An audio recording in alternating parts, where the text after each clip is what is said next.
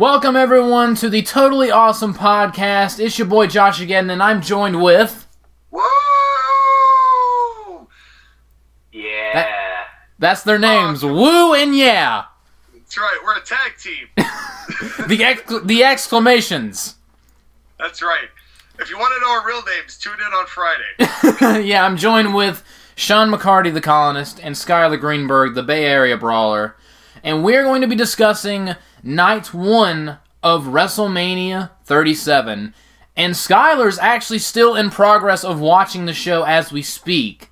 So this That's is the first. semi semi live reactions, I guess. Yes, it is. Yes, it is. Never been done before. So I guess we'll give Sh- uh, Skyler a couple minutes here. Sean, what did you think of night one of WrestleMania 37? Well, you know, Mr. Geddon, I honestly thought when this show was conceptualized and with the build-up of this match being and this show being absolutely horrible, Agreed. I thought that this show was gonna suck. And I found myself not only just pleasantly surprised, but this is one of the most refreshing nights of professional wrestling I've seen in some time from a major wrestling promotion. I agree. And honestly, uh, we're y'all are going to talk about your thoughts on uh, night two on the Court Martial podcast. Go uh, go subscribe. Um, I, I will say that night one and night two felt completely different. Like Ab- absolutely. Night one felt like a fun professional wrestling show. Night two felt like a WWE show. Yeah, I think that really is the best way to put it because it, it's this was they had to have been one Vince had to have a part of, and the other somebody else. I don't know if it was Triple H. It could have been Triple H considering how the main event went, but this was definitely a tale of two literal shows, and I'm thankful that we at least got one show that we could be somewhat proud of when being defending our love of professional wrestling. Yeah, and I, I, think the way things went with WrestleMania is that at least half of the matches of the 14 matches of the, for the two nights were really good.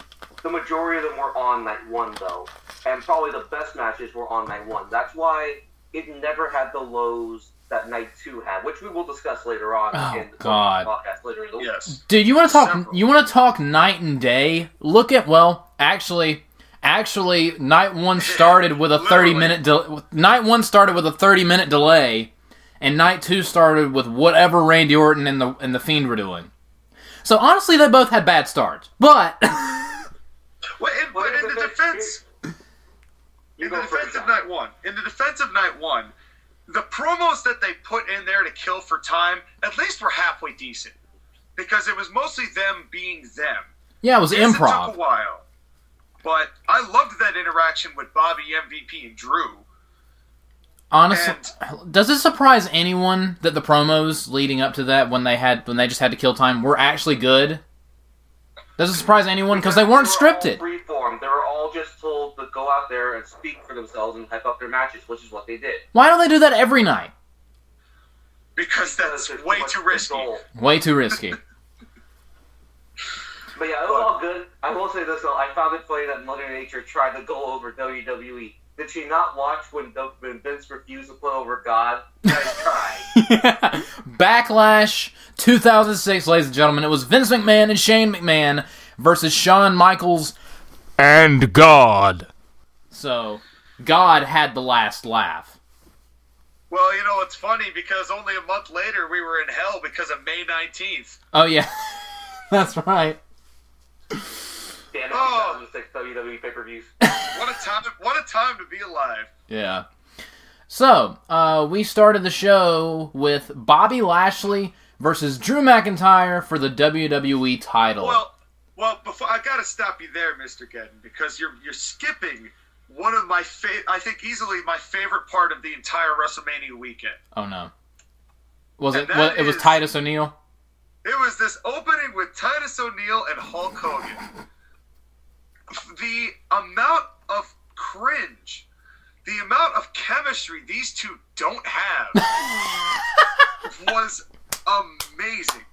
Hogan, every time he took the mic, getting booed fervently. Oh, yeah. And then and then the line of the entire weekend when Hulk Hogan said what, and then Titus O'Neil, without even looking at Hogan, goes, "You ain't Lil Jon, ho."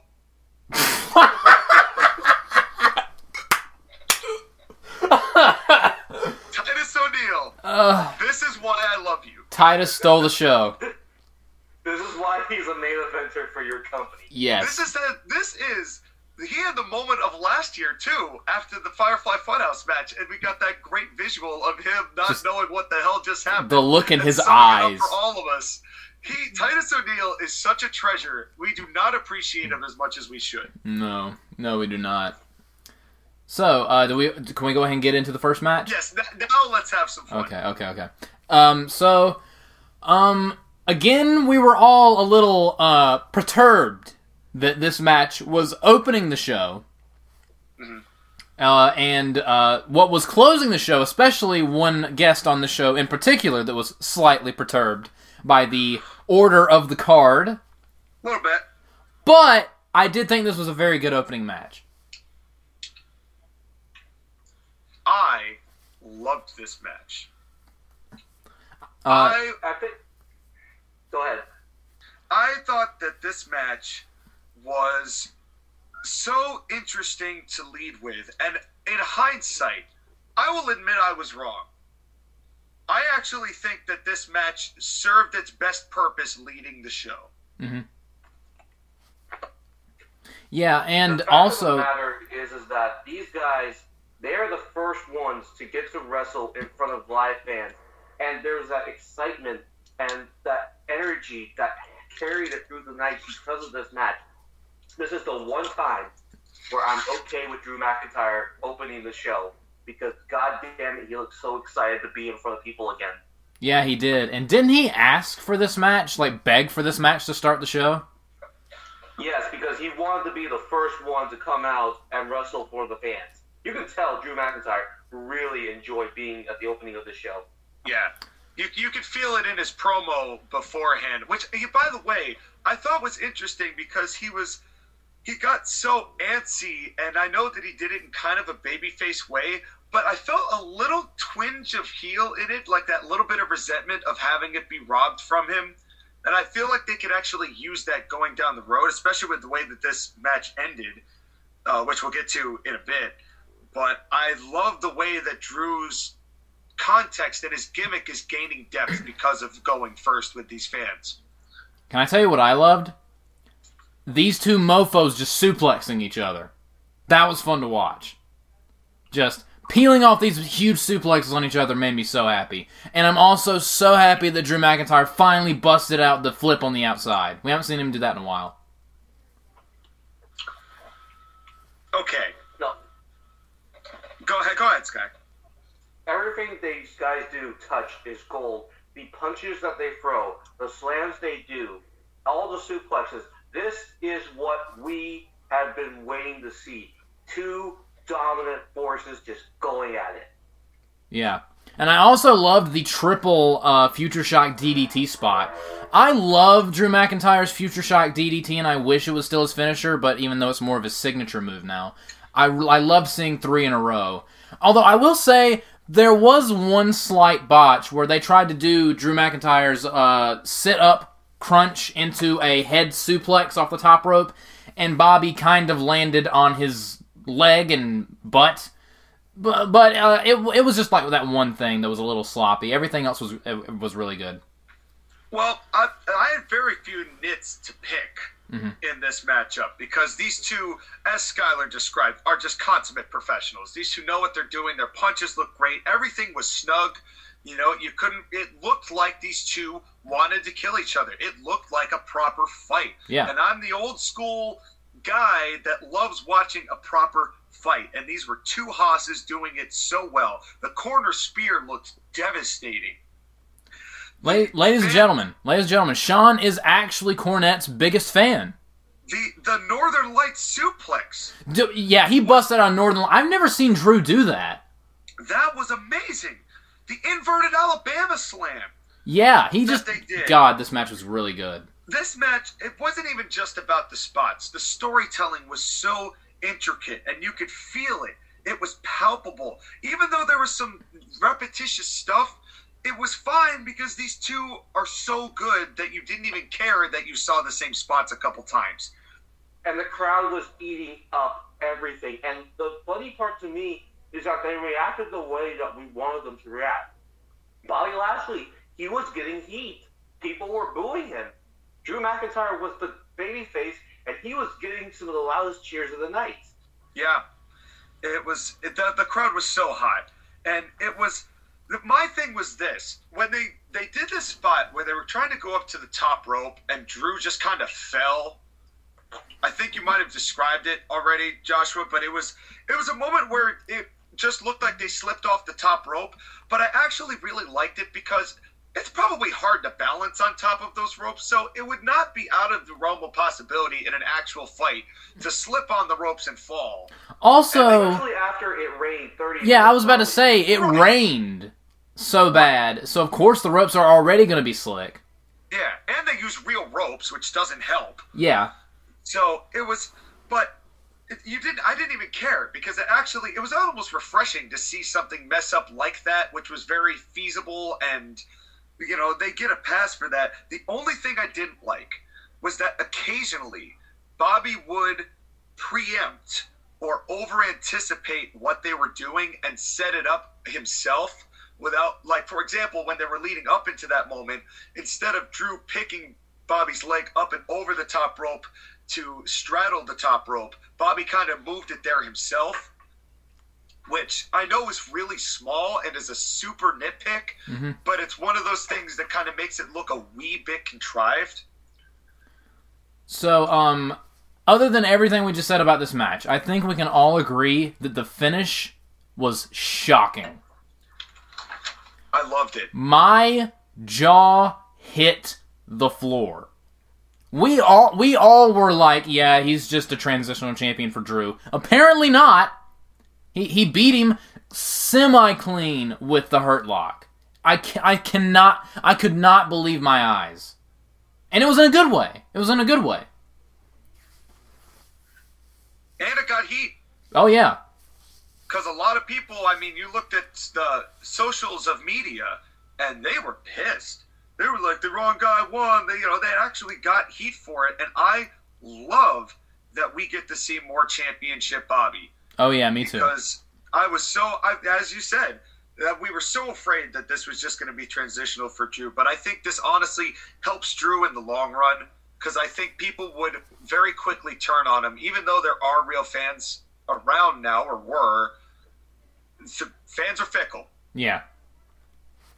But uh, And, and, to and I, continue the story, the following night on Raw, uh, Drew McIntyre won a number one contendership. So this is going to be a rematch at the next pay per view. And after Drew won the number one contendership match, he got attacked by Bobby Lashley and his henchmen. And I wouldn't even care, honestly, at this point, even though they renamed it WrestleMania Backlash oh for whatever god, I hate that Even- so much. even though they did that, I wouldn't even care if Bobby lost it at this pay per view for the fact that Bobby got this moment at WrestleMania. Yeah, but okay, can we can we talk about that for a split second, please? Backlash has always been one of my like favorite pay per view names, and I love Backlash. Backlash 2009 is one of my favorite pay per views. Does it? We, we already know that it's the backlash from WrestleMania. Do they think we're that dumb that they have to slap WrestleMania on top of it so we know what they're talking about? Yes. Jesus Christ! I Yes. fuck this company. yes. And then that all that already makes me want to. That makes me less interested in the show just because of the the fact that they retitled it to WrestleMania Backlash. Why? I mean, we know why. Because why not? Yeah, because they can.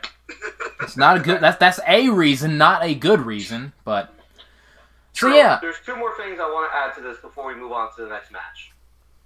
Oh First god. one is that I got information about who helped produce these matches for both nights. This match was produced by Jamie Noble and Jason Jordan. Ooh. I applaud both of them. Well done, gents. Maybe that's why there were so many suplexes in this match because Jason Jordan helped put the match together. Can he put more? Ma- can he put more matches together, please? I love some. I love me some suplexes. The second thing, though, and this is the thing that has gone unnoticed a bit because of the whole main event controversy thing, Bobby Lashley is the third ever African American or black WWE champion, and he just won a match at WrestleMania as the defending champion. That Yep. doesn't happen very often. Yep. So this is really, really big for Bobby Lashley. This is a signature match for him, and I'm glad he got his win. I know Drew, he got his win at 36. There was no crowd, so it wasn't as big as it should have been. But Bobby Lashley, this win just cements him as being the Almighty One. Once again, once again, my jaw dropped when the referee rang that bell. I was like, "No way!" And and it also goes to show that some people just bloom late. Bobby Lashley is 45. God. It took a long time for him to get here, but boy, was it worth the wait. I honestly never thought that he would ever be WWE champion. Me either. And not only that, but you never thought he would be WWE champion and defend the title at WrestleMania successfully. Yeah. So we Thank li- you, we, MVP. we live in a strange world. MVP, you the real MVP. Can we just talk about this Do match have to for? thank- do we have to thank Vince McMahon? No. No, because he also gave us some of the stuff. Because he also gave us some of the stuff that was in night two. And he also gave us this next match. Can we talk about Bobby and uh, Bobby and Drew McIntyre for 15 more minutes instead of this next match, please? No, we got to we got to give the people what they want. Oh, And God that is rage. damn it. Okay. Up next was the tag team turmoil match where the winner receives a WWE Women's Tag Team title match on night two. I'm not even going to run through all the names that were in this match because half the people in this match should be ashamed of themselves. This match sucked. Just everyone else just give their opinions because I'm just my head is in my hands right now. Why don't you go first, guy? Boy, that women's division, huh? Pretty much, yeah. Well, well, listen, Yeah. listen, listen. None of the three of us hate women's wrestling, okay? We all enjoy watching that really beautiful, strong female fighters kicking each other's asses. We enjoy seeing that. Oh yeah, yeah, I agree. These women, a lot of these women just don't are not talented. There's just no skill, no experience. A lot of them are sloppy. This was and the God. match format of being a tag team turmoil gauntlet match. You just continuously having women come in and out, in and out. It's just it was just a mess that produced. You couldn't do like I don't know, like you couldn't do all four of these. Oh, I, I was about to say a fatal four way, but it's not gonna. Oh god, that uh, all of Oh, these please, women working together worse. at the same time. At least it was just one at a time this time. Okay. That would have been worse. do fatal four way, you get it over with quicker. But it would be worse. Uh, well, first of all, Skyler, that was so funny. That lady incapacitated me for a solid minute and a half. he got revenge for what you did to him at Fastlane. I had to drink some water. No, because you know what that reminded me of? It's like when two people are like standing awkwardly, like as something's going on, and somebody looks to the other, it's like, it's like, so. How about them Yankees? And they're like trying to force small talk, and it was just so funny. I mean, he's right. This match was an indictment of the women's roster. It is so Yes. thin and shallow that they have to put these green, god awful, just no talent women on the show. And if someone calls me sexist, go right ahead. There are there are male wrestlers that sucked. There just happen to not be a lot of them on this show. There were a lot of female wrestlers that can't wrestle on this show. Billie Kay, especially. Billie Kay, Lana, and Dana Brooke. All three of them did things in this match that infuriated me. Well, then, in all fairness, the gimmick doesn't help them at all. Tag Yes. team turmoil matches are never good. It doesn't matter who's in them. They're just, it's a bad gimmick. It doesn't work. Nobody has the time to tell the stories, and nobody's invested in anybody. So I'll give I give them this. I probably between the three of us liked this the most. And I say liked this the most, not in the most endearing of ways. You're using the term like very loosely. But let's but let's go through this, shall we? Let's let's break this down real quick. Oh, 1st let's. of all, there was a lot of nipples in this show yes, there were. because Mella slipped one, Yep. Dana slipped one, Yep. and uh, I'm not so sure, but when they did the glow with the black light, I'm pretty sure that Lana didn't had nothing underneath her getup. because I'm pretty sure I saw some stiffies. Moving on from that. Also, also, literally the only, the most memorable thing about this match was Mandy Rose's entrance. And speaking of stiffies, Corey Graves, Corey Graves needs to shut the hell up whenever Mel is out there because it's insufferable. It's like you could tell he's got a load in his pants every time he sees. It's like when Vince McMahon would announce Shawn Michaels in '96. But you don't like hearing commentators masturbate in the middle of the show? No, not really. Jerry, Jerry the King Lawler should have been on this match. Oh yeah. don't why the hell God. he was Shane and Braun? He would have been well. That would have been something. But this, so they start with Naomi and Lana versus Money Lanya. Bella and Billie Kay, who they even made sure to make sure we knew were a makeshift tag team. They actually Oh, said that on commentary. like as as opposed to the other three tag teams, which were definitely not makeshift tag teams. I mean, the Riott Squad is a tag team. It's just not a very good one. Oh, I will get to them. I will get to them. So they do this spot where they do the. I think it was uh, Billie Kay put her foot on the turnbuckle, and then they slammed. I think it was Lana's head into the foot. That's an old school wrestling thing. I'd like to see more of that. It's a, just a fun thing. It was nice to see here. Uh, then they, the rest of this opening bit was just mm. blah. It was just not worth anything at all. Just a bunch of spots that were kind of not that good to begin with. But I will say the pin was clever. I liked the pin. I liked the pin. I pin. like the sunset flip with Mella doing the assist with the ropes and the feet. That was something I've never seen before, and I really liked that to get heat. And it got heat. The main thing I remember from this section of the match is I think Lana threw a kick, allegedly, that missed by a hundred miles, and one of them had to sell it anyway, and it just I looked. do remember that. Oh, God. yeah. Lana's not a wrestler. Not really. D- not at all. Well, it's just. I, I loved when she was getting put through tables all the time. Just because she's been in the camel clutch a lot, that doesn't mean she knows what to do in the ring. Anyway. To add something to that, Sky? No, um, here's the thing. Here's the thing. So this match elimination happens. Then out comes. Oh, God. I don't want to even say her names. Sean, just continue. Just continue. It's the Riott Squad. It's Liv Morgan. Uh, It's Liv Morgan and Ruby Riott, and I gotta tell you something. They tried to push them in this match, but they are awful. They look awful. They're small for girls. They're small. They, I mean, Liv's hot, but that's not enough. And Ruby looks weird, so she's cool. and they just their spots look bad, their finishes look bad. They backslap tagged to fuck, which I don't know. It, it was everywhere. These backslap tags are have got to stop. Their arm is literally not two feet further from them. There's no way you could just tap that hand. This is lazy. It's just lazy, and I hate it. And I hate what tag team wrestling has become on that basis. And the Riott Squad were the. I don't think they had a proper tag all night, and they were in this the longest. Did you see the side code breaker that Liv Morgan gave Billie Kay? Bad. Jesus Christ. I actually F. I wanted to turn the TV off. It was so unforgivably awful. And Billie Kay's selling is some of the she like every time she gets hit, she like flails her arms slowly like I don't know, like she's trying to do like a slow motion thriller. I don't know what she's doing. it looks so awful. Her selling is abysmal.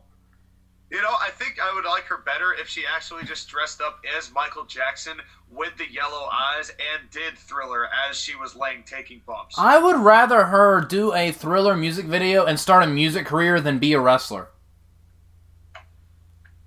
Like I would, Care to add something, Sky? I, I would love it if she changed. No, no, I'm gonna let you guys continue talking. I really don't have anything to add on this match. Okay, guys, you get, you're getting everything good. Yeah, yeah. it's well, it was so bad. and then then the Riott Squad after uh, after Mel and Billie Kay do their thing and get caught this time. The Riott Squad win with their whatever that was they called that. That that that Something. the world's worst code breaker plus a senton to the back. So they, they did that, and out goes uh, Money Mella, who's the only person in this match I really cared about. And then Oh. come out Mandy Rose and Dana Brooke, and Mandy wipes out on the way ring because of rain. she Not even bounced. noticing it, just continues walking forward, like, what's up? She Both bounced. on her ass. Dude, Ra- Randy Orton trolling her on night two was the best. Was What- the best. When I saw that, I was like, "What was that?" Because like I knew it was rainy, so I was trying not to be a dick about it. But I was like, "Ha, aw," and it was just, Oh. it was, it was great. And then, then I saw something I've never seen before, and that was Dana Brooke slapping Mandy's ass for the tag, an, an ass slap tag. an ass slap tag. And I said, I don't think I can be mad at that one. It's not a back slap tag, it's a backside slap tag.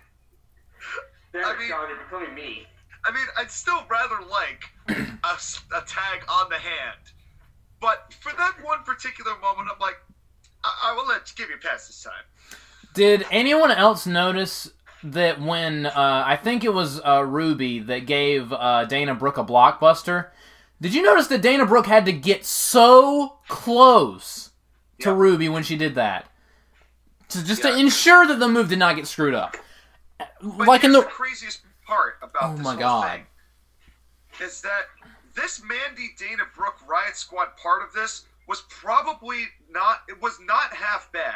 It was not good, but it was not half. It was probably the best part of the whole match. I gave Was- up. I gave up when I gave up when Dana had to be within millimeters of Ruby Riott because it, again, it just shows that they don't trust her.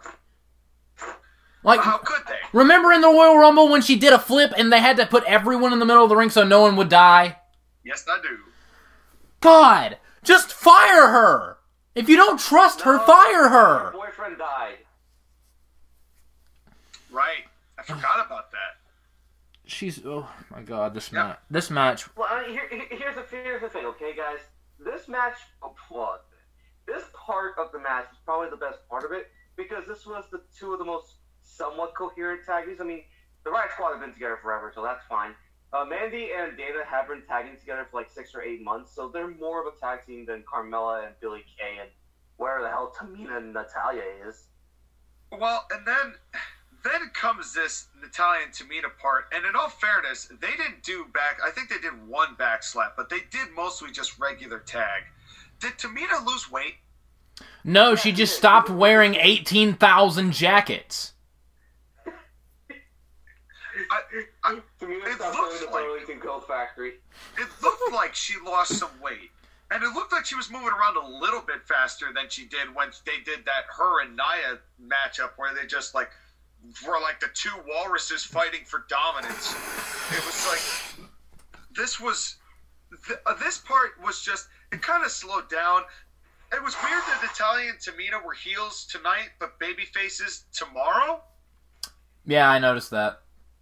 You're only a heel when you are winning against a babyface, but you're babyface when you go up against a bigger heel. I mean, no disrespect to them. I mean, I appreciate diversity, but I feel like that was just poorly thought out. I was. This was fine. It was not the worst thing I've ever seen from this women's division, but it was certainly not the best.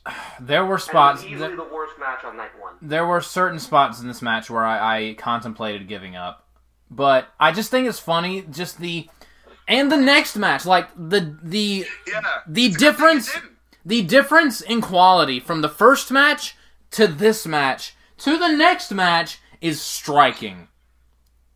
Like Good thing we had the break though. you you, you want to talk peaks and valleys? This this was definitely a valley. Well, let's go to the next peak. oh yes, let, please let's. We had Cesaro versus Seth Rollins in what, in my opinion, was the best match on night one. Yeah, I, I It's a good agree. I agree with Skyler's grunting noise there because it's to me, I would put this equal to Drew and Bobby. Okay. I would put it on this basis. The styles of these matches were different. Yes. There was a different atmosphere and a different work style in Drew and Bobby that was more big guy, old school fight, make things look solid. Where this was a more modern approach that used a lot more innovative, high speed, and very creative things that we haven't seen from either of these guys in a long time, with tremendous chemistry that made a terrific modern match. So I would equate these two just on the basis that the styles were different, but the outcome was terrific. I have one singular complaint about this match. Why did Seth Rollins kick out of the neutralizer? I would have loved for that this to is have been the finish. WrestleMania, and you have to make him look strong. But it's not a title match. It's not even the main event. It's not even like a big marquee match. It's just Cesaro versus Seth Rollins. No, no, no, that, no, that's the thing though. Is that this was promoted somewhat as a sleeper match, and being the match where Cesaro has to overcome Seth Rollins, and Seth Rollins himself, he was doing great work. This is a Seth Rollins that's more fired up than I've seen in the last year or so, and Yeah. I appreciate it. And uh, he got new music, which I enjoyed. I thought it was interesting. Um, Too bad too only, only half of his torches worked. yeah, I noticed that as well. Burn it down, sort of. Burn it halfway Burn, down. burn this half down. Yeah, burn that part down. Uh, They ran out of the pyro budget because they had to get the rest of it for everyone else. yeah, You know what? It's probably they got put out because of the rain, so they just didn't strike. yeah, yeah. That that is very At least possible. We got half of the pyro instead instead of a AEW would give us a quarter of it. okay. We got sparklers. no, the ring exploded and everyone died. Uh, allegedly. Especially Eddie Kingston. Especially Eddie Kingston. The poor man had a heart attack. This poor dude. Oh man, PTSD is a nightmare, ladies and gentlemen. Oh god. It's also a hell of a drug. Yeah. uh, but I also lo- remember remember at uh, Fastlane when Seth Rollins busted out that uh, it was like he faked out the uh, Shining Wizard but turned it around into the kick to the back of the head. Yes. He he did it again in this match, except it looked so much better. Yeah. Yeah. This this was just so clean by both. Oh of them. yeah, I mean, oh yeah. Everything looked so crisp, and I love the fact that Cesaro consistently sold the arm. Yes, he was good at selling way. that arm. He he went for the swing, but his arm was hurting, so he stopped swinging. I loved that. Thank you. Although another small nitpick, very very small, I hate it when he does the swing because the fans can't count. You're right. That- It's like every one fourth rotation they go up a number. That's what they do. There's going to be a day years from now when he starts swinging and the fans are going to count like this: one, two, three, four, five. He just did a 628 swing. And I'm just Shut like, up, Michael Cole. Shut up. That's a record.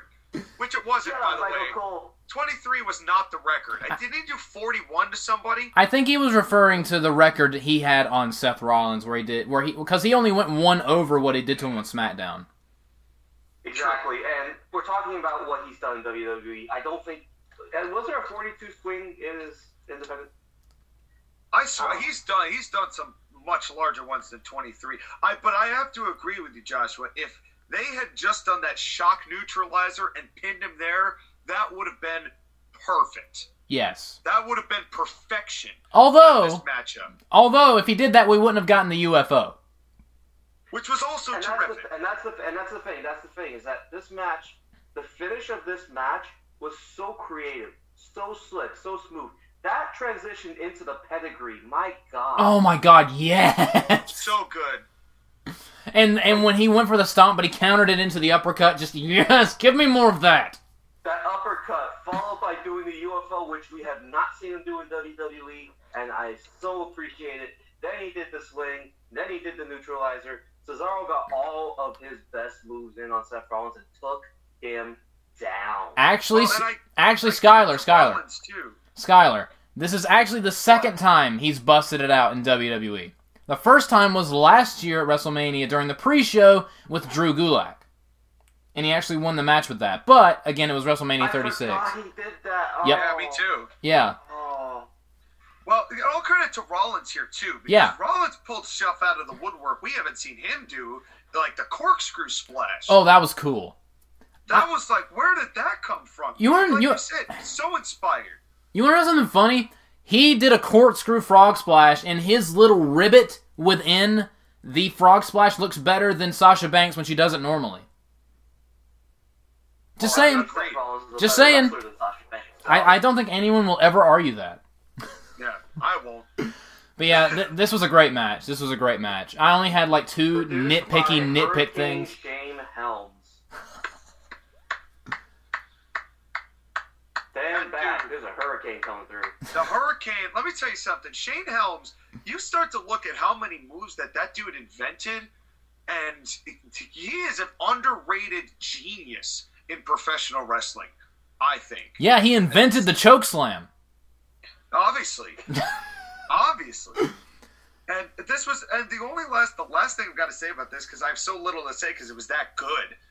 Uh, the last thing was that that right before Claudio got, I saw called him Claudio, You're such a mark. but Cesaro, when Cesaro, right before he did that swing, they had that neck breaker, and then there was that hard forearm, like right to the back of his skull. Oh yeah, that showed they did a the zoom. They did a slow mo of that. Giving that elbow, and it looks so good. And I was Yes. like, oh, oh, that would get more of that. Ladies and gentlemen, if you want to go back and watch WrestleMania 37, just watch night one. Seriously. Like honestly, Seriously. I enjoyed a lot of what was on night two, but night one is the show to watch. Even the worst Night, of night one, night everything from night one except the tag team turmoil match and the main event of night two. Yeah, And yeah, I, that's that's the way I'd say it. I, I, I don't I don't entirely agree with that, but I do say that night one was clearly better than night two, just because of stuff like this. By a country mile. But um, anyway, so any more thoughts on this match before we move on? Uh, I, more Cesaro, please. Yes, Cesaro for world champion? please. They're making the case that he'll at least get a shot, and I'm happy with with a shot at the very least. Oh, and dude, did you hear the com- the commentators were actually actively trying to put him over when he won, I know. and I was just like, commentators in WWE actually doing their jobs. I, it was like a Christmas miracle in April. Right, and that's the thing that makes me think that maybe he'll be the next one to go after the Universal Championship. Maybe. Oh man, I can only hope that this has turned a corner for Cesaro. Me too. Me too. I can only hope. But anyway, ladies and gentlemen, up next we had AJ Styles and Omos versus the New Day for the Raw Tag Team Championship. This was clearly a have AJ Styles stay in the ring for 90% of the match and then have Omos murder everyone and leave. It served its purpose. Yes. It served its purpose. I think that the only thing that confused me about this is that the dynamic of who was heel and Yep. who was babyface was very off. Yep, it was it, Exactly, because Kofi and Xavier, they were wrestling like heels. it was bass backwards. But that doesn't mean that I didn't like this match. Yeah, same. because I very much did like this match. I really liked when uh, when uh, Xavier Woods had AJ in the corner. Is like, and this is how you cut the ring off. You don't know this because you're not a tag wrestler. Yeah, I, I died at that. That was funny. That was really funny. And and Xavier had another moment later where AJ was in the middle of the ring and he was on the top him and he was like, "No, no, no! Don't you dare! Don't tag him!" And he tags him. He jumps down and you and he's just on one knee, staring up at Omos like, "Oh God, help!" it was so good. to both of them. Credit Yes. both of them for selling Omos the way that he should have been sold. Yes, it was it was hilarious and appropriate. And I also really liked that. uh, apparently, Omos is using that huge like spine buster tree slam. I, I j- just if that's his finish, yes, I approve. Yes, and and I just you can- went, uh, and the other thing too is that he has a little bit of mobility. The thing about him is that when he did those spots where he was running into the corners, that was the first time I actually saw him run. Yeah, Miracles, miracles on this day. yes, and and and he looked like he was having fun. The dude, like you could see there was a personality to this guy. Yeah, he was he was having fun throwing it down on those guys, and and they taught him. You could tell he's still green, but they protected him in the exact right way. Yes, and they made him look good. The, they made him completely look good. Yeah. And it, and I, at this point, after we found this outcome where and I loved AJ going, "Hey, put your foot on him, one foot, put him down," and that was it. That was gold. Yes. And, And I, want to know what probably helped this match is that it was produced by Chris Park, aka Abyss. So if you're talking about big guys who know how to get big guys over, well, I think we have the truth proof. yes. Well done. And I also done, loved the spot where AJ went on uh, Omos's shoulders and just rained down that huge phenomenal forearm off of his shoulders. That was good. Yeah, that was cool. Because it also showed that not it's not just the Omos show. They are a team. Yep. Yep. This this was so this was good and it felt weird because it was good. Yeah, it and was I'm like, what is this show? it was so simple. I think we expected the worst from this because we had not seen anything from Omos, so we don't know what to get, what we were going to get. The re I think one reason why we loved night one and we were had more mixed feelings for night two is because night one it felt like they went with the the decisions that made sense. They went with things that worked and felt right. Night two, it was a WWE show where things don't always make sense, and sometimes they get it right, and most of the time they get it wrong. You know what I mean? Yeah, this absolutely. This felt like for for the first time in a while, everything here was logical, and somebody Yes. actually thought this shit out, and and that's what And- really And Vince McMahon he- booked night two. yeah. Oh, yeah. we will Yeah. we will get to that in CNT. But Trust me. but that being said, I do have a major major complaint at this particular point in the show. Oh no. Whoever was in charge of hair all night should be shot should be burned, should be hung. All of this wow. off and made into some fancy hats for some poor Mexican children. because person, Take Kevin Dunn's teeth off. You make it into a shiv and oh. stab them with it. oh, don't you even get me started on Kevin Dunn because he apparently didn't listen to the Fastlane review Apparently not. because he all of the camera cuts this whole show that was the one thing that I that irked me between this show and the next show. The camera cuts were nauseating. Oh yeah. But whoever was doing this hair, what there was more than one person on this show both nights that looked like total imbeciles with their hairstyle. Can I just both say, members of the New Day being both of them. Kofi Kingston's Well, new hair. Like Kofi Kingston bringing out his best Sheamus appearance. Kofi Kingston with a Kofi Kingston with a mohawk is a no thank you. Yeah, uh, and whatever the hell Xavier Woods was doing. Like I, honestly, I didn't even notice Xavier's hair because I was too busy staring at whatever happened with Kofi's. Yeah, It was awful. skinned alive and sold to Mexican children hats. That's, that's Hang on, hang on, hang on. What? Okay, we'll get to the main event later. But what the fuck is Sasha Banks wearing? that is a good question. see. see? I- See? I don't There's know. more examples of this. Um, what's with their hair? oh Uh, my god, she's the green girl from Kim Possible, apparently. she looks like Ember Moon on steroids. Well, Ember Moon's busy winning the NXT Tag Team Championships, but Uh, thankfully, thankfully, no one's called her stupid. Unlike this next match. uh, okay, up next was Braun Stupid, I mean Strowman, versus versus Stupid, I mean Shane McMahon, in a stupid, I mean Steel Cage match. I so hope that they rename Braun Strowman to Braun Stupid because that would be the funniest damn thing. Yes. I Braun would- Stupid. Not used that until now for a promo. Uh, Hon- honestly, though, but for the for what this match was, it was fine. and I, it was fine. I thought it was going to be way worse, and I ended up having fun.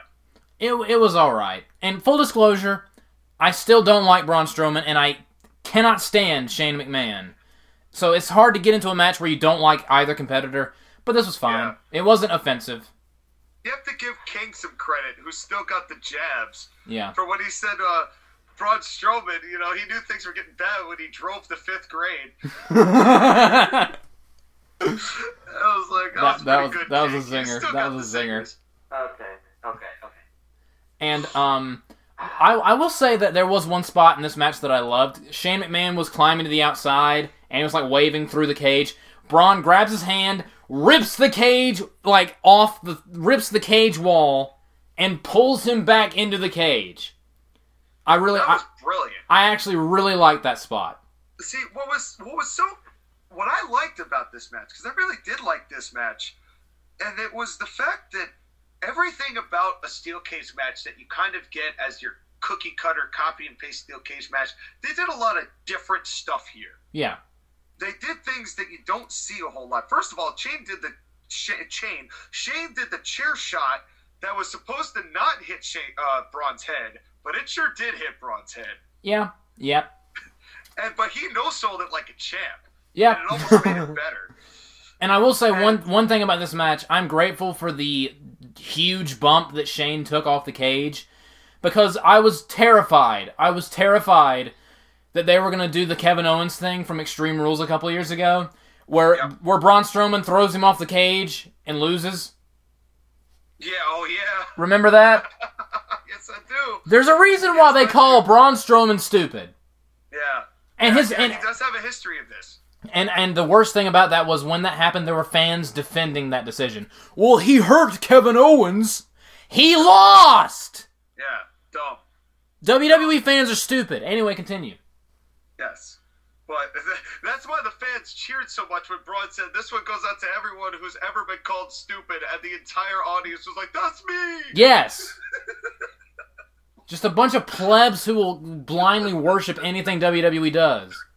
Well, here's the thing. There's they did they used a piece of the cage, uh, like the sheet metal from the cage, which was different. Shane's McMahon's punches still suck ass. Yes, they're so awful. And, no, no, no. Not only are they bad, the commentary was like, "Man, Shane McMahon's punches," or they they complimented his punches, and I'm like, "You you are lying to me.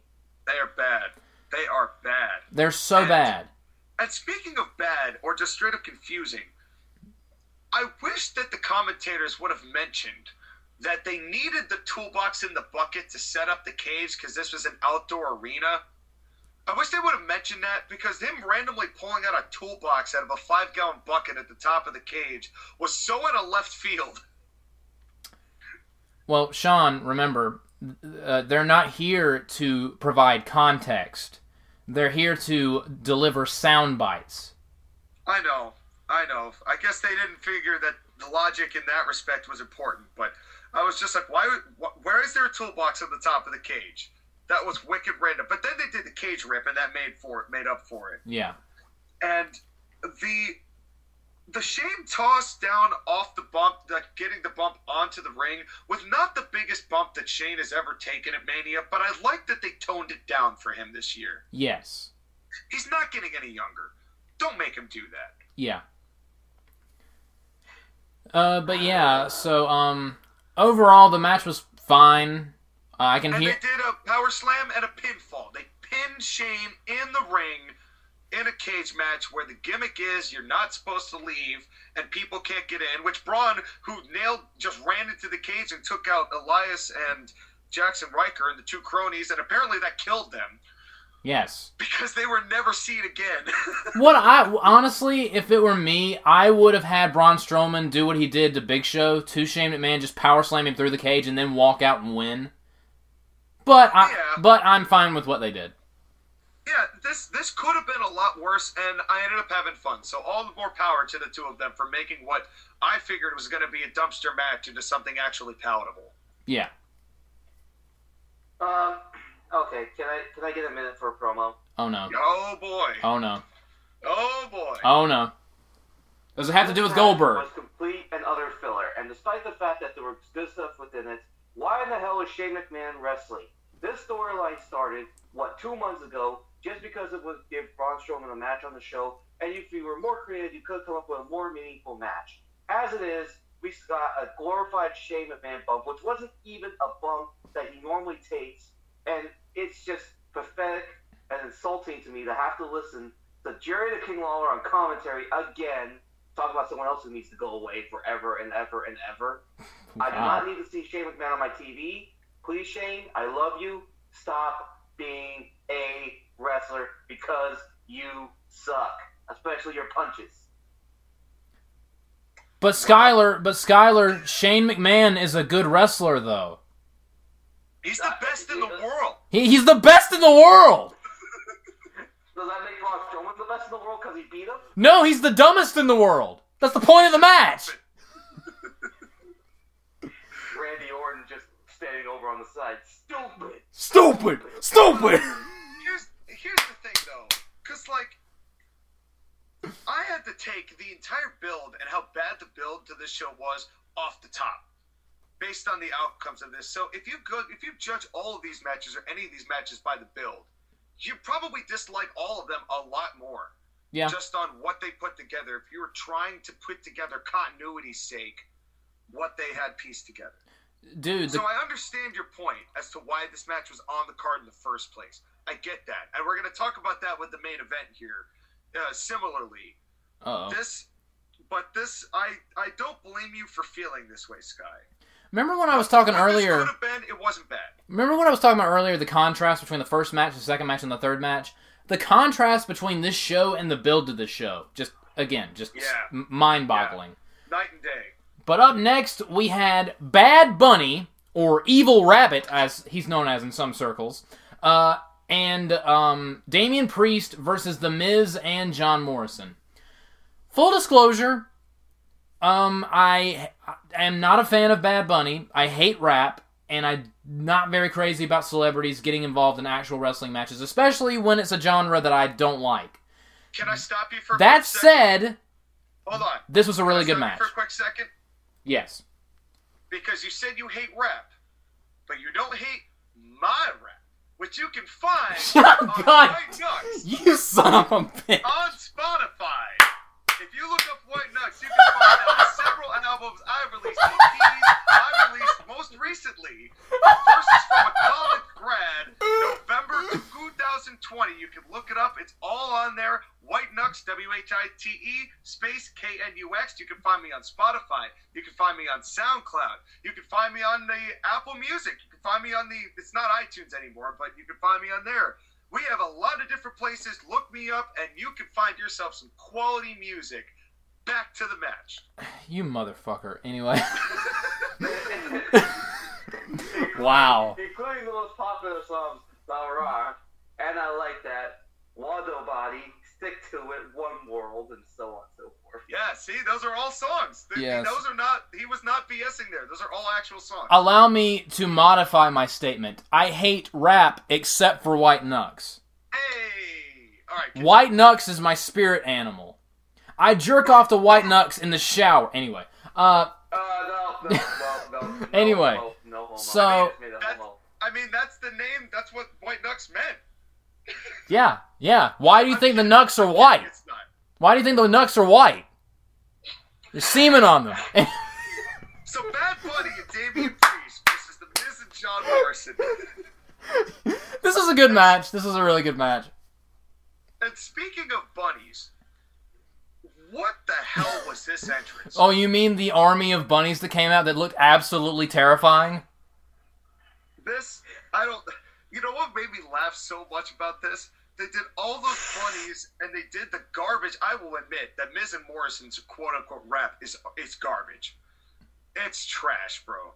And then, but they did this thing with all the bunnies. But fuck the wrestlers. Let's give Bad Bunny a fucking truck. Yeah. Of Big course, Bad Bunny got the biggest intro. Yeah, this was. But the crowd was pumped for this. Oh yeah. Okay, why don't y'all talk about this match, and then I'm gonna give my piece afterwards. Honestly, I, there's not really all that much I need to say. I mean, Bad Bunny was surprisingly good in this match. He surprised everyone. I loved how The Miz and John Morrison were reacting like to what is actually happening. When he was actually good, he took some good bumps. He had some good moves. He pulled out a Canadian destroyer, or as uh, Booker T called it, the Bunny Destroyer, which I thought was funny. No, no, no, you're not selling it, Joshua. Bad Bunny did a fucking Canadian destroyer. And not just a and not just a regular Canadian destroyer, a really damn good Canadian destroyer. Okay, the reason why I'm not selling it that much is because everyone does destroyers nowadays, and it's kind of dead. True. If it wasn't dead, if it wasn't dead, I would have been more shocked. Oh, but, but this is not not a regular wrestler. Bad Bunny, you have to give him credit because this is a guy who came in, started training around the Royal Rumble era, and this is a fully Grammy Award winning musical guy. He doesn't have to do this. He could be doing music or tours right now, but he chose to do it because he legitimately is a professional wrestling fan. And I like that he put the effort and time in. It's just like with Pat McAfee. If you're Yeah. a celebrity and you put the time and effort in, and you make a good match, I will appreciate you. You- That's actually a really good comparison because again, he was he was like the Pat McAfee of the show. Well, you Your say this. your thoughts, Sean? Okay. I I'm conflicted. Let me first let me start with let's do what I'm going to give you is the compliment sandwich. Okay. So I'm going to start with a compliment, talk about what I didn't like about this match, and then end with a compliment. Okay, Okay, Dad. sandwich So- me, Dad. So the first thing is this Bad Bunny, you could tell took this seriously. All of it. I mean the training, the actual physicality of it, he was being as serious as he could. And for what he was doing, everything looked crisp, everything looked sharp, and he held his own. 100%. I am not taking anything away from Bad Bunny for putting the work in. I sense a butt coming. With that said, Butt slap tag. with, with that said, concept of what Bad Bunny did in this match, I don't like. It's nothing that he did specifically. I don't even blame Bad Bunny for it. I more blame the agenting and the structure of the match because, physically speaking, in the old crusty world of professional wrestling that I live in, Bad Bunny is a string bean. He has no physicality, what's no muscles, no tone to his body. He's wearing apparently Roman Reigns' getup, as he's just been this big squat set of material, probably to hide the fact that he has no muscles whatsoever. I'm not saying he's not athletic; he obviously is, but just from the perception of it all, to see him execute all of these moves, it's just like he were a wrestler Two wrestlers, makes it look like anybody can do this. And it makes it look like anybody can step in a ring at any time if they're just a common schlub and make things happen. And all fairness, AEW is basically entire company is that. But in the Wow. in WWE, in WWE specifically, it just appeared to me the Miz looked like Drew McIntyre in comparison physically. And that was something I didn't like. I mean, it's just the fact that his his physic his appearance took a lot away from me.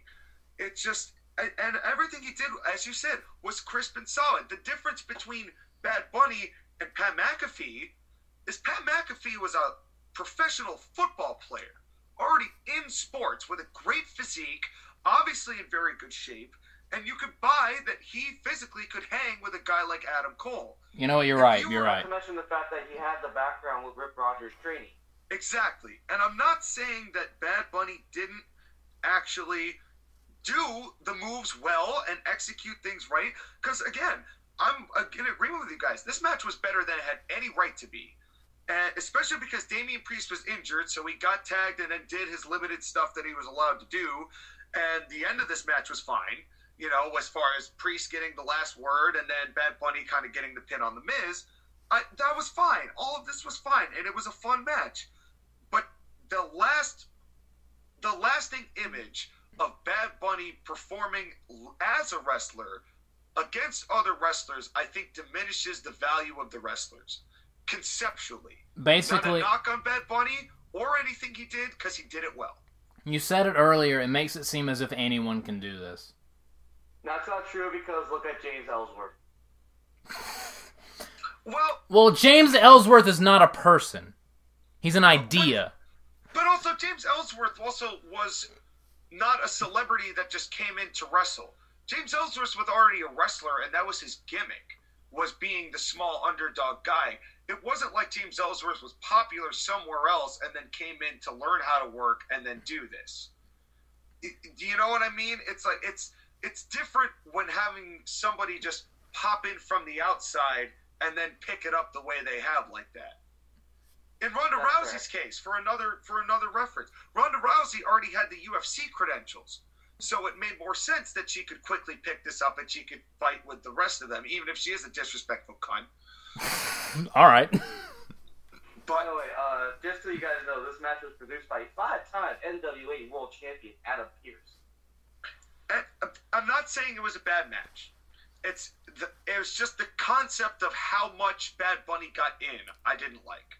Hashtag Sean hates Bad Bunny. Anyway, uh, It feels like if they well, White Knux versus Bad Bunny yes, Yes. in a rap battle. Yes. In a yes, rap battle. yes, a rap battle. No, in a wrestling match. I'll, I'll fight him in a wrestling match. No, it's a it's a re- it's a match where you have to rap and wrestle. It's a match where you have to rap and wrestle. I'm, I'm Yeah, you game. gotta take him down with a move, and then you do a rap, and then he takes you down with a move, and then he does a rap. Yeah. Oh, he ain't taking me You, down. you have to for st- you have to stop each other from like you you wrestle each other until you're incapable of getting back up. It's you wrestle each other until you're incapable of rapping anymore. No, it's the opposite of an I quit match where you're all we're both fighting for the microphone. Yeah. yes. It's a microphone on a pole match. Oh God. oh Lord. Yes, Loser has please. to quit rap forever. So much. Loser has to quit rap forever. Let book it. Look, make it happen. Anyway. Wait for your phone Quit call, rap Vince. match. Anyway, our main event for the evening Sasha Banks defending the SmackDown Women's Championship versus Bianca Belair, and what was Sean's favorite night and favorite uh, match placement in the history of professional wrestling. No, Joshua, Joshua, hang on, hang on. I think you and me should just shut up for a couple minutes, let John do his thing. Okay. Sean, you have the con. Here's my thing, right? I'm gonna be as calm about this as I can because when I'm really enraged, uh, not virtually, of course, but I'm really enraged, I speak very calmly. I don't really blow up on people unless I'm asked to for a promo. So I'm going to speak very calmly and say that this is no fault of either woman in this match. Neither of them. And in fact, we'll talk about the match here in a minute because it, it honestly was all right. I just couldn't get invested in it because of why it was on the main event to begin with which was the fact that this was pretty much considering how bad the build was. And again, I know I'm being a little hypocritical because I said earlier that the build you kind of had to take that off the top in order to watch this show in a vacuum and enjoy it. And, and yet, I couldn't quite get past why this show was on the main event. And it was pretty much just so that they could pander to the progressive peacocks out there and say, look at how progressive we are and how much we're advancing. Although this match, if you the build up to this match over the course of three months, which included but was not limited to two times where they teamed up to fight for the tag team championships, in which they lost both times, and and for no reason, pretty much, that they did that just so they could be like, oh, I'm going to challenge you, but let's be friends, but let's not. Not to mention they have the same gimmick and that they paid no attention to this build. All of a sudden, WWE just wants to be like, look at how progressive we are. Let's make sure that these two women make it into the main event, even though from the build, not the people themselves, but from the build, this match didn't deserve to close the show. Period. And the fact that Drew and Bobby were getting robbed of this main event that Drew should have had in the first place, which was the whole thing before we learned that Drew wanted to be the first one out after having it robbed from him. So obviously, context matters in this respect. But when I heard that this was going on, I just felt the PC pandering oozing out of this decision. And I was pissed. Can confirm. And because of that, th- because of why this match was pushed and the way that the build was just so horrendous that it was not main event caliber, I couldn't get into this match at all. I tried. I tried to get into this match, but I couldn't. And I know a lot of people really liked it, and I know these women tried hard, and I liked that Bianca Belair won, and to see them both cry with the fans when they were main eventing, that was such a special moment. And I loved that with Belair giving the fans what they want, and considering the outcome of what Bobby and Drew was. To send the fans home happy, I don't hate that this went on last. Like I said, I admit I was wrong. Even though I didn't like why they put this at the main event, it was fine as the main event, and I think served the purpose that they were looking for to really balance the show well. So I'm not as mad about it as I was prior to, but that's. I wish that they didn't make it so I had to be pissed about it in the first place. I wish they built this matchup properly so it could have felt like the payoff meant more. Now you two can talk about the rest of the match. Sean Well, absolutely actually, wanted. Take this and I'm going to use the promo for myself. Wait, wait, hang on, hang on. Before you say that, Sean absolutely wanted Cesaro and Seth Rollins to main event night one. Why? Because they're white men. Continue.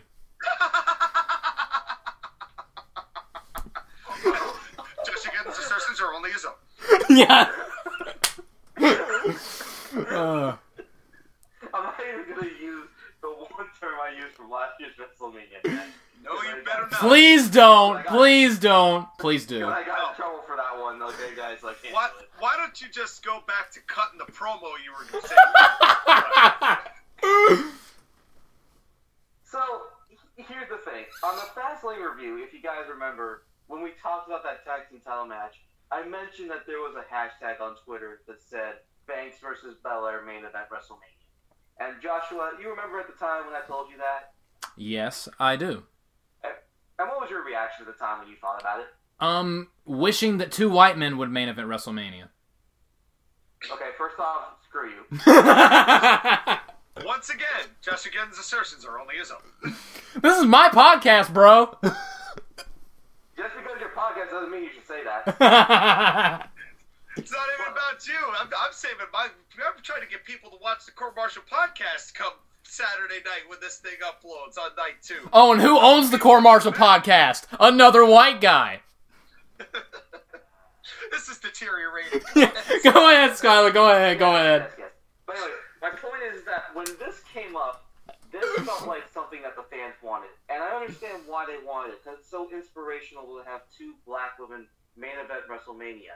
But, and I have to say this right now, they did not earn it with the storyline that they had. Was it their fault? No. WWE failed to do the storyline correctly, which would have worked. Bianca Belair is the usually strong and confident black lady, but Sasha Banks makes her feel uncomfortable because Bianca had never been at the level that Sasha has been at, and Bianca is unsure of herself, and there's doubt in her. That would have been great for a WrestleMania build, but they couldn't have done any other type of build besides putting them together in a tag team title shots multiple times. It's their go-to, Sky. They did it with the other match, which we'll talk about on night two. And we were both like, I hope they don't do that. And then they, we should stop saying, I hope they don't do that. Because they always do it. But the thing about this is that this match just feels like WWE affirmative action. And I hate using that term because it's such a bad term. But that's what this felt like. This felt like it was just, it felt like Avengers Endgame at the end of the final battle when all the women get together to team up to fight Thanos.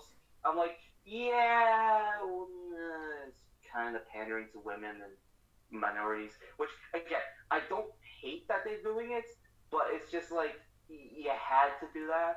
They could have made it less obvious. Yeah. I mean, Yeah. exactly. Like the whole premise of this match. By the way, Stephanie McMahon was the one who announced it being the main event. Was history in the making? Because Stephanie McMahon invented women. yes, she invented women's wrestling. No, no, I like it better that she just invented women. Yeah. like, like she was Eve, just sitting working in the lab at the Garden of Eden. Goes like, ah, ah, No. ah, I've done it. No, what happened I'm was gonna make them wrestle. what happened was God made Adam and then Stephanie McMahon appeared and said, "Move God, remove the rib, there's Eve." And then Stephanie McMahon left. And God was like, "That was weird." Stephanie McMahon emasculated the piss out of Adam. yeah. took the rib out of his body and said, "Listen here, you piece of shit. Women are better, and I'm going to show you why." And then made. Oh God. But it- again, it's just this feels like pandering from WWE to women and minorities, Yep. which I'm not saying that they shouldn't do that, but at least have the story good enough so that I can feel good while I'm supporting it. As is, this feels like it was a match made just because these two happen to be black and happen to be female, and not because they're awesome. Okay, now for my take. I agree with both with, with uh, what both of you said, and honestly, to me, I would have been the most forgiving of it being in the ma- the main event because Bianca Belair did win the Royal Rumble, and they always say the winner of the Royal Rumble main events WrestleMania, even though they hardly ever do that anymore. But still, it would have made sense to have the two Royal Rumble winners main event both nights. But again, this was arguably one of the worst builds on this card for both Yeah. nights. I, I mean, I mean, the Randy Orton Fiend is easily the worst, but a distant second was probably the build to this this matchup. And like Skyler said, they could have done Bianca like they could have played up the rookie angle. Like it's honestly like they were taunting us with a, a different story they could do by her yelling that you're a rookie. They could have built that up, had Bianca, Bianca nervous about main eventing WrestleMania, and build oh, that up. That's the that's the video package that they basically had, which they had the video package for, and all the moments that could have made Yep. the storyline great, but they just had the worst matches they possibly. It was could have. honestly, it was honestly like they were trying to edit around the story, and they were trying to present something that didn't actually happen. Yeah, it Which- was, and well, that's that's why I always say the most talented people in WWE are the people making their video packages because they actually piece together something that makes some level of coherence. I will say, it's hard to do. I will say, the Bianca Sasha video package was great. I loved it. The feud building up to this is not deserving of the main event slot, and it's so painfully obvious that they're doing it just so Michael Cole can say the first two black women to wrestle in the main event of a WrestleMania. Which Michael Cole saying that was so cringe. Forced. painful. Like, Forced. stop. And this was before Michael Cole's inf- Michael Cole screwed up the main event of uh, the main event call, and that was honestly the precursor for night two, where Michael Cole. It was like he was just withering away and crumpling into his desk. Just ugh. that was just ugh, was Michael Cole for all of night two, just mi- missing calls and messing up things Everything. left and right on night two. Yeah, it was. This was. It was sad, and you know what kind of sucks about this too is that these two ladies, and I think that's why they felt the need to put them together. These two ladies' gimmicks are very similar, Yes. which they kind of mentioned, but not, I think, enough. I think if, if I were going to run this storyline and actually run this angle with these two women and culminate it in the main event, I would have Banks kind of bring up the fact that Belair is just practically a cut rate Sasha Banks. I would have I would have acknowledged that more and actually developed that a little bit so that Belair could really develop her own personality and separate herself from her. Because still, as of right now, the gimmicks are still very similar. You mean you And wouldn't have them tag against the tag team champions over and over and over again?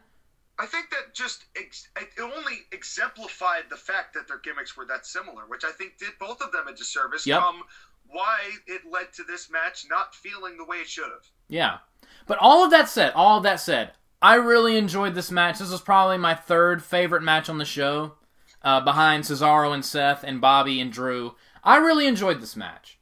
But I will say, Let's talk. Let, let's talk about the good stuff about this match because there's a lot of good stuff that we have to say about this. the suicide dive where Bianca rolled through, military press slammed her, well, mili- got her military press position, walked up the steps, and just chunked her into the ring. That was awesome. Now, I'm glad you mentioned that because I forgot to mention something with Drew and Bobby, and it, it ties into this moment. I hated when Drew did the dive. I know you liked it, but I hated it because of all the people who do dives on this show, Drew is the one person who does not need to do it because he's got absolutely everything else.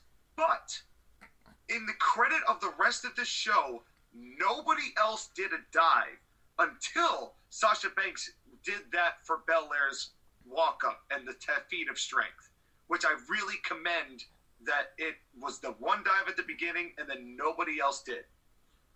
And also, you rarely see someone do a dive to the outside and get caught. So, that was another thing that made it more different. Yeah, And then, another thing I really liked. They've done the uh, vertical suplex squats before, but I don't think I've ever seen someone try to fight out and like usually when they try to fight out, they lose their balance or they get out. I've never seen someone try to fight out of a suplex and fail before. Yeah, That was also really cool. It's well. They again, there was. I think everybody on this show stepped up to the plate because there were fans in in the arena. Yeah. Everybody stepped up on a way that I have not seen everybody step up before. That was really, really nice to see, and you could tell the quality of this whole show was benef- benefited on that basis. hmm The only thing, yeah, go Go ahead, ahead, Sam. Sean. No, you go first. Rock paper scissors. Well, then allow me. the uh, I did like in this match, even though I couldn't really invest in it. There was that uh, the buckle to the rope to the tornado DDT that was really cool. Uh, there was this point where Bianca did like a double slingshot for a suplex, but then like they didn't end up slingshotting, and I was like, what's the point of doing the slingshot with the feet on the ropes if you're not actually going to slingshot? But it didn't matter because they did the 450 to the knees, that looks nice. so brutal. And then the hair slap. Yeah, and another thing, they have not allowed be well not not allowed, but they have not had Bianca do the hair slap, the hair whip in forever just so they could build to this. And when she did it, the people in the crowd looked like they just witnessed someone murder someone else. The reactions of the crowd were awesome. Because here's the thing. Here's the thing. That hair left on Sasha Banks. That was Yes. so big. Like it was amazing. That's one of the things I love about Bianca Belair and her look and her gimmick. Her hair is its own gimmick, and In the most one of literal things- sense. Yes. like but it's not just the fact that it's her look and it's a thing that she does they had so many creative spots using just her hair alone Mhm. whether it be using it as a tug of war or sasha banks taking bianca's hair and using it in the bank statement Oh yeah. Oh yeah, the whole ending sequence was very nice. The whole ending sequence was Right. great until Michael Cole tried to ruin it. well Yeah. let- no no no no no Let, let's not even get there i wanted to talk about sasha banks for a second because you me and sean have all been critical of sasha banks for the last year and i think that's fair because on some level sasha banks had a really rough 2020 but Yeah. she really did bring it in this match. And Sasha Banks, I've noticed this about her. Her ability to wrestle really depends on the opponent that she has. Yep. Yes, it does. Yes, it, it that was obvious tonight. against Determines how good of a match she has. So against people like Asuka or Carmella, it's going to be an okay match, but it's not going to be anything that you're going to write home about. Against Bianca Belair or Bayley, Sasha Banks is at her best, and this was really good because both of these women had so much chemistry. And just as I'm saying that, Sasha Banks is zero and six at WrestleMania. Well, She's the anti-taker. yeah. Yeah, The the only uh the only exception, or I guess the exception to the rule on that, well, and although in I guess to Ronda's credit, she did all right, but that Sasha Banks and Ronda match was pretty good as well. Yes, agreed. well, I think we all recognize that Ronda can be a good wrestler if she wasn't a piece of shit. I wish she weren't just such a crappy person. But yeah, like, but saying that compliments Ronda, but do we really want to give Ronda Rousey compliments? No, you're right. Not right you're now. 100 percent right. And and so But she was in the first main event of WrestleMania with women in it. I don't care. Because Stephanie And McMahon so- said so. So, but oh. this match, which Produced by Tyson Kidd. which okay, I could see that. I could definitely see that. As, as hard as I know it Tyson was, Kidd's the booker that's in charge of all the women's matches. as as hard as it was to invest in this match, they did a good job, and I recognize that. I it was diminished for me, but I could realize why people really liked this match, and the outcome was again correct, which is not something you get a whole lot of on the same show multiple times. Yep. But it, all in all, for what this match could have been, it over delivered. This show was a very much an under promise and way over delivered. Agreed. Agreed. Well, well, for night one. We'll, we'll get For to night one. two in a little bit. Yeah, night And two. was- Night two did not reach the highs, and it far exceeded the lows of night one. Yeah. Yeah. And that's Well, coming from I- someone I who wanna enjoyed you night guys, two. Is it is it me or does Bianca Belair, whenever her eyes eyes and her shocked expression look like Montez Ford. It's almost like they're together or something. Yeah. Yeah, I feel like they have the same eyes. Except Belair's aren't as nearly over the top. It's I, I can't look outside and see uh, Bianca's eyes from my house. Yeah, exactly. But that's a story for another time, as is night two. Yes. And so we are only doing night one on this show because we're almost out of time, ladies and gentlemen. We're gonna um night two, the review of night two, our comprehensive analysis, if that's what you want to call it, will be on the Court Martial podcast. It'll be Sean, Skyler, and me in my proper PC notes form. I will dematerialize for the fans. Lord save us. um, So It's gonna be before something. we leave, should we give a grade for this night? I think we should. yes. Uh, and I will let you guys go first. This was definitely one of those WrestleManias that I was not looking forward to. And night one definitely had a lot of the feuds that just for me were killed with the booking. But surprisingly, this was a really good show with only one match I really thought was a stunker and a couple of filler stuff, but otherwise surprisingly fun stuff. There were three, two legitimately great matches: Cesaro and Seth Rollins, and Drew McIntyre and Bobby Lashley. And I would encourage people to watch Sasha Banks and Bianca Belair, even if the storyline for that one sucked for me, WrestleMania Night One was an overwhelming success. I'm so glad we have fans back, and I wish they could be back sooner. So people, please wear a mask, get your vaccines. Don't believe people on Twitter. Trust me, trust me. Don't believe people on Twitter. But you can always Seven believe out of ten. people on the totally on 10 out of 10? Seven out of ten. Oh, 7 out of 10. I'm like, oh my god. Wow. No, no. Someone really liked Bad Bunny. My jaw would have hit the floor. That's what I should have given AEW Revolution. Well, I'll tell you what. I will. I will march down to South Carolina. Go into your house. and I will strip naked. I will strip naked. If you AEW Revolution a ten out of ten. I will let you strum my guitar, good sir. Anyway. Well, let's let's bring this back here a minute. Uh, this show, I, I can't actually believe Sky. I'm gonna give you um, just a teaser. So what I'm gonna give, I'm gonna give a higher grade than you just did. Whoa. Damn. Now, here's why. I've learned that I cannot no longer judge wrestling shows based on their pro wrestling. It's just you can't do it. There's just not enough of it to, to warrant on that. So I judge WWE based on WWE's standard scale. Right? What what's the par for their course and what are they able to bring, to the table? So you're grading on a curve. really- and for the most part, they really don't put together good shows. I mean, it's just uh, on on average, they're under par at best. But this this show, from top to bottom, even the crap matches, because I liked the women's turmoil, even though it's a crap gimmick, just a wee bit more than both of you did. And I and I liked pretty much every other match on this card, even though there were some logistical problems I had with it, a la Bad Bunny and a la the main event and why it was there.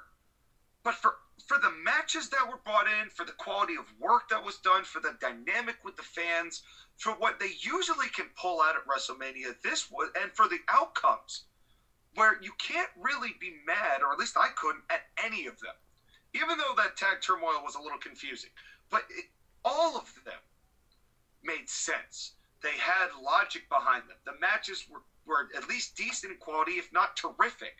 We got two A grade matches with two completely different styles that both knocked things out of the park, and a main event that was quite good if you took it out of the bubble that it was in. I give this show, based on what WWE normally gets and normally gives us, this show was an 8 out of 10. Wow. Easy. Easy. And compared to what we were going to get in night two, which will not get an 8 out of 10, and in fact, I will spoil, will not be even in the top 5 percentile Wow. of 10, Top This- five percent. Da-da. this show over delivered in a way that left me be left me actually proud to be a wrestling fan for the first time in a very long time. And if there was somebody who said to me, defend your love of pro wrestling, I could show them something in 2021 that was actually worth watching. I can dig that. I can dig that. Um, so Skyler gave the show a seven out of ten. Sean gave it an eight out of ten. I'm gonna squeeze in between my two buddies here. I am the cream of this Oreo. I'm gonna give this a 7.5 out of 10. Does that make me the bottom boy? Yes. I don't I'm want to be the bottom boy. I'm out. and you know what you do with the cream? You lick it off. Anyway. well, would you look at the time? Would you look at the time? Go look for. Go listen. that old dusty trail. Go listen to the Court Martial podcast for our review of Night Two. Like, comment, unsubscribe, and all that good stuff. Good night, everybody. Peace.